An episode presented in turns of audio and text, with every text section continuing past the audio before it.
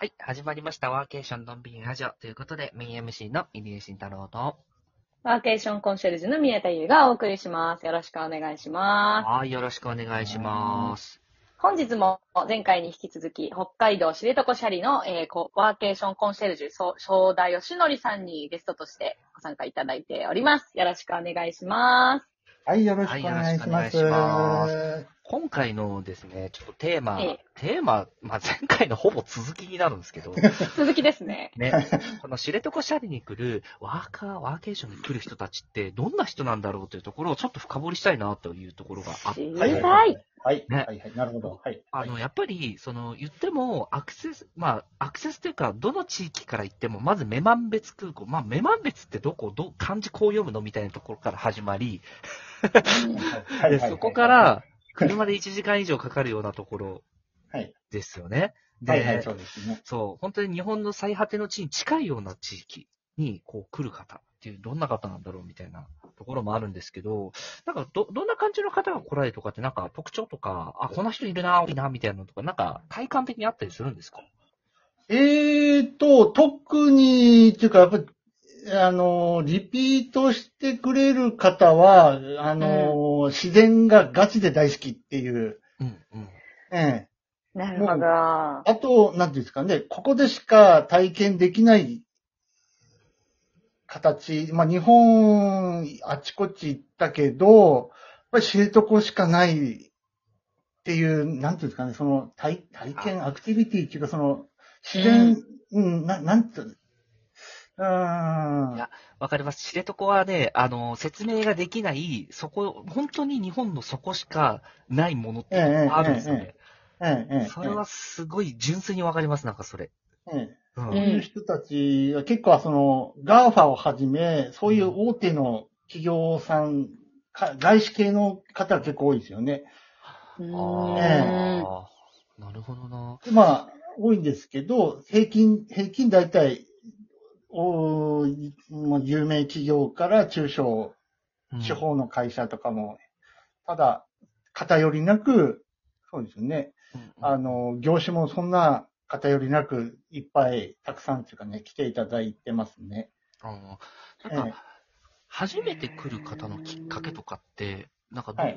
ところなんですか、例えば、ああの、そう、1回目に、2回目、3回目の方は多分、わかるんですよ。僕もなんかその知床の自然にはまるっていうのは、すごい感覚的に。なんかええ山とか緑好きな人は結構はまるタイプなんかなとあかあ、、そうですね。雪がはい大、大雪が好きとか、そういうの方がハマるのはわかるんですけど、一番最初にこの、来た方って、なんでそこを選ぶのかとかって、なんか声とかって来たりするものなんですか？あの、まあ、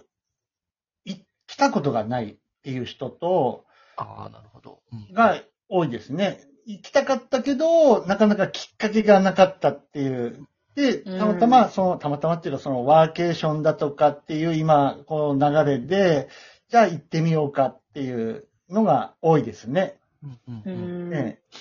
で、あとは、あのーせえーと、先にな来た方々の紹介だとか、口コミですかね、次は。はい。うんなるほど。えなるほど。単純に、あれですよね、 destination として持ってるパワーっていうところが、やっぱり何かバンってあるんでしょうね、知床に関しては。うん。多分そうなんじゃないですかね。だって日本の世界自然遺産で選ばれてる地域って日本4つしかないんですよ。実はいはいはい。へえ。うん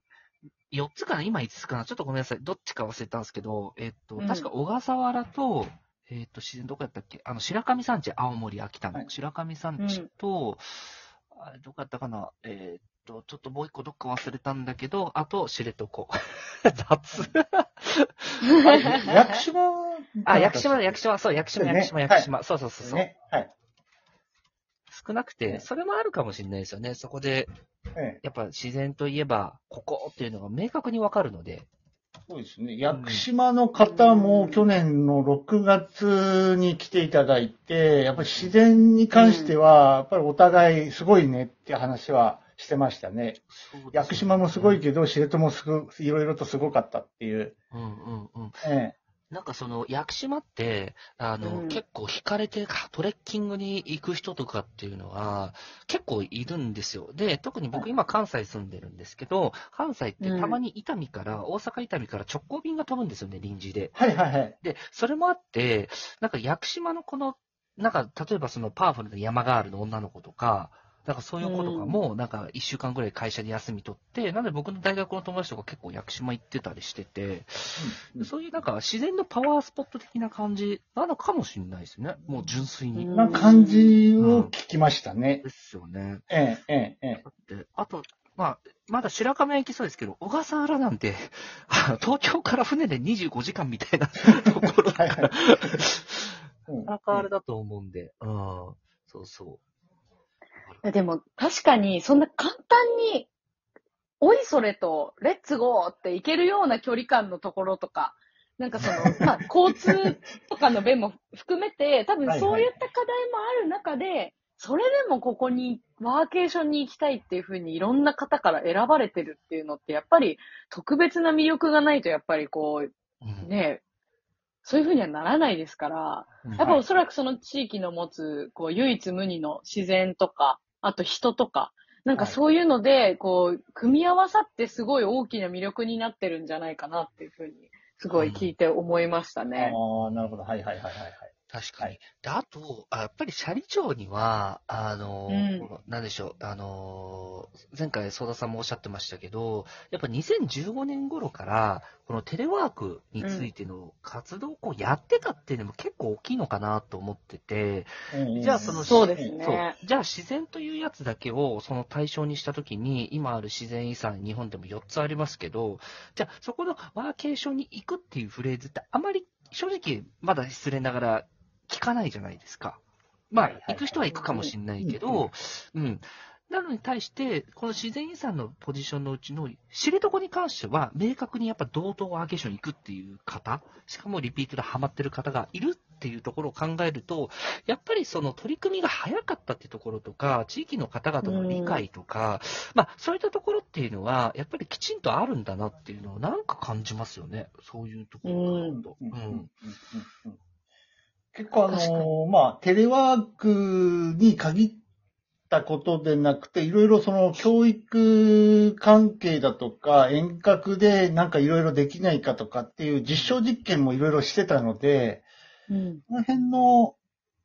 ことも皆さん協力、うん東京、主に東京のその、企業、IT 企業さんに協力させてもらったりだとかししましたんで、うんうんうん。え確かに。なんか、そう、一回斜里町の方に、あの、お話伺ったことがあるんですけど、そうそう、それでなんか、そう、東京の方がもう一回来て、なんかそれでいろいろと街のこのイベントとか話し合ったりしたことがあった、みたいなのもおっしゃってたんで、はい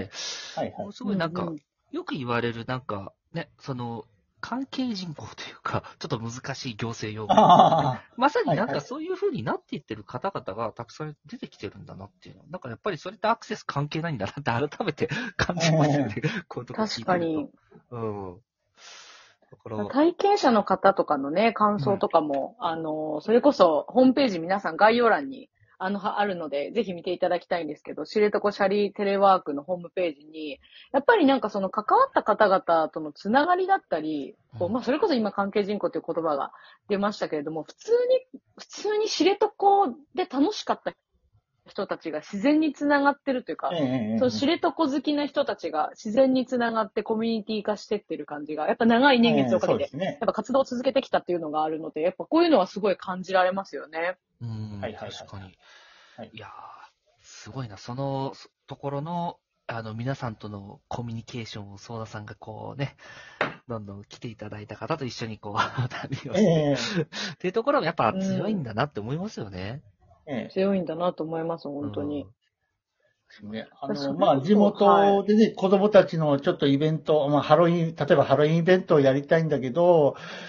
っていう話を、まあ、あー来ていただいた企業さんに話をすると、あ、うちでアプリ作るよっていう、その新人の、その OJT な感じで、教育っていう面も含めて作っていただいて、いやすその AR アプリでなんですけど、で、その、こう、作った、あー新人の、社員が2人だとか、